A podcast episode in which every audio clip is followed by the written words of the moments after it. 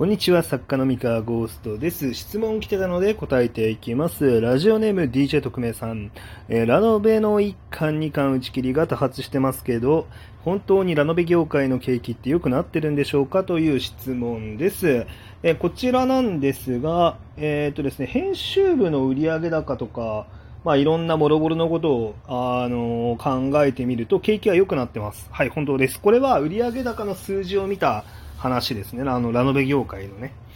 うん。で、一方で、1巻、2巻の打ち切りが多発してるっていうのも、これもまた一つの事実です。まあ、つまり、業界全体で景気が良くなっているということと、えー、打ち切りがされるかされないかっていうのは因果関係が全くないっていうことですね。えっとですね、えー、そうだな。あの、打ち切りにしないって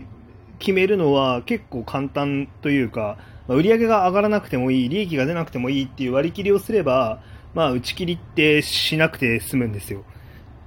で、まあ、なんだろう、まあ、あと、世の中に出てる本の冊数が少なければ、えー、まあ、打ち切りは減るわけなんですよね。で、なので、まあ、打ち切りが多いということと、まあ、景気の良さってのはあまり関係がないと。で、景気がいいからこそですね、あの世の中に出る本の冊数が増えるんですね。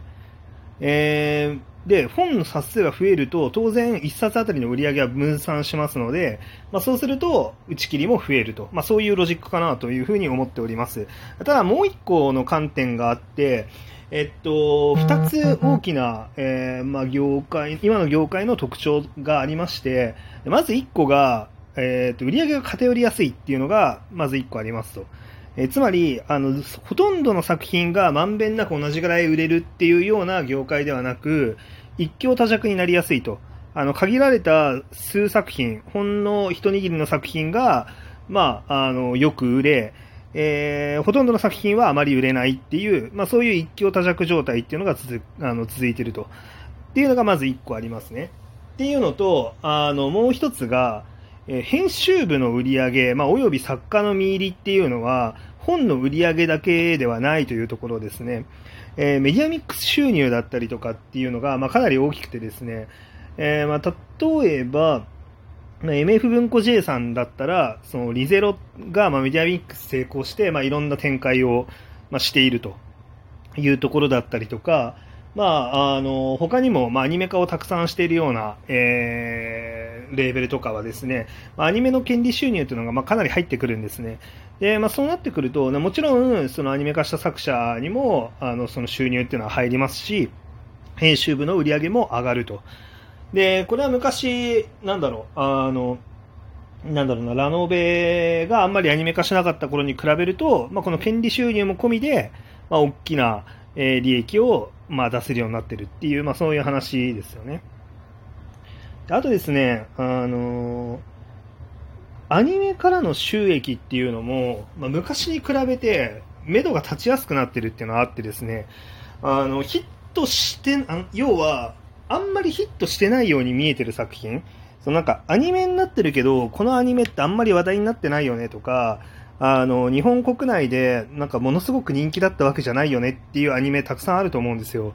あの、この質問くれてる方とかもね、あの、ピンときてないようなアニメってたくさんあると思うんですけれども、えー、実は、あの、今ってほとんどのアニメが、こう利益出てるんですよね なんか赤字になるアニメの方が実はあんまり多くないみたいな。まあ、特に出版社の原作のアニメはそうですよね。っていうのがあって、まあ、割とその、アニメを作って、しっかり、その、配信サービスとかの、まあ、プラットフォームに、あの、売ってですね、まあ、そこで、まあ、回収できてしまうぐらいに、まあ、売れるわけなんですよね。で、あの、要はなんか DVD、ブルーレイが売れなかったら、あの、ほとんど見入りがないですと。あの、最初の著作権手数料、まあ、著作権手数料とか、まあ、著作権料って言いますか、まあ、100万とか、まあ、そこらで、あの、それだけで終わっちゃいますみたいなことっていうのは、まあ、ほぼないんじゃないかなと思います。ちょっとわかんないけどね。あそんなに詳しくはないからわかんないけど、まあ、でも、今のビジネスを考えると、あの、収入は前より上がっててもおかしくないなと思うんですよね、メディアミックス収入。そう。で、それは、あの、国内での人気とかとあんまり関係ない。そうなんか人気が一見あんまりないように見えても実は再生数めちゃめちゃ回ってますと。その配信サービスであの国内外問わず、まあ、広く配信されていろんな人に実は見られてますと。まあ、別に評判めっちゃいいわけでもないけどっていう、まあ、そういうアニメはかなり増えてると思ってます。思ってますというか、まあ、事実増えてるんじゃないかな。うん。っていうのもあってですね、あの、今ってだいぶその本だけじゃないところも含めていくと、まあ、結構な市場規模になってると、うんまあ、いうところで、まあ、収入も多いと。だから、まあ、ライトノベルで1巻、2巻の打ち切りが多発しているっていうことと、まあ、その売上高が、なんだろうな、その、これまでと比べて高いっていうところ、うんまあ、そこに、なんだろうな、ギャップが出るのはまあ当然というか、まあ、そう、なんていうんでしょう、まあ、そういうふうになってますと。はい。っていう感じかな。まあ、ピンとこないと思うんですけどね。なんか、あの直感的には、景気がいいと打ち切りもないんじゃないかとか、まあ、そういうふうに思われると思うんですが、まあ、そういうわけではない。関係ないっていう。まあ、そういう話ですね。うん、であと、まあ、1巻、2巻の打ち切りが多発してる、うん、多発してる、まあど、どこを見てそれを言ってるのかっていうのはちょっとよくわからないんですけど、まあまあまあまあ、そうね、難しいね。ただ、えー、っと、だからといって、まあ、その売り上げが今、立ってますと、まあ、編集部だったりとか、まあ、いろんなところの、まあ、出版業界全体が割と売上高高い状態ですっていうのはまあ事実ではあるんですけど、まあ、一方で、その状況のままで本当に大丈夫かしらっていう、まあ、そういう不安があるのもわかる。っていうのは、まあ、結局そのメディアミックスの収入で持ってるっていうのは、まあ、メディアミックスしてる作品って言ってしまえば5年前のヒット作なわけですよね。あの最新のヒット作じゃないわけですよ。今、現在進行でアニメをやってる作品ってね。まあ、それはね、あの、アニメを作るのには時間がかかりますから、その連載開始してから何年か経った後にアニメっていうのは放送されるわけで、まあ、そう考えると、まあ、今の、なんだろうな、えー、っと、なんかアニメのロイヤリティとかがあるから、もう全然儲かってますよね、みたいな、あの状況で、じゃあ、だから問題ないですっていうのは、まあ、それはま、それで間違ってるかなとは思ってて、まあ、新作が当たらなければ、まあ、未来、将来的にね、あの、メディアミックスの種がなくなってしまうと。で、そうなってしまうと、まあ、あの、げなんか、当然、メディアミックスのロイヤリティ収入も落ちていくよねっていう、そういう問題があるんで、新作が開発できない状態っていうのは相当やばいんですけど、まあ、とはいえね、え、その新作も、まあ、1巻、2巻で打ち切りになってしまう作品も多いんですが、まあ、一方で、まあ、しっかりと、えー、メディアミックス前からヒットする作品っていうのも増えてきてますので、まあ、増えてきてるのは事実だと思うんですよね。うんまあ、なので、まあ、それはそれでいいんじゃないかなというふうに思っております。はい。まあ、むずそう、なんかい今はね、なんだろう、思わぬところからの売り上げ伸び、そのなんか爆発みたいな、こう、あ、え、ここまで伸びるんだみたいな感じの爆発っていうのが、まあ多分 SNS とかの影響で、まあ、しやすくなってるっていうのはあって、まあ例えばそのロシデレですよね。あの、あの2021年を象徴するヒット作といえば、ロシデレだと思うんですけど、あの、ロシデレって、まあ、こうこう言ってしまってはあれなんですけど、あの、ここまで爆発する、爆発的な売り上げになるっていうのは、あんまり想像しきれない、あの、ジャンルだなっていう気はしていて、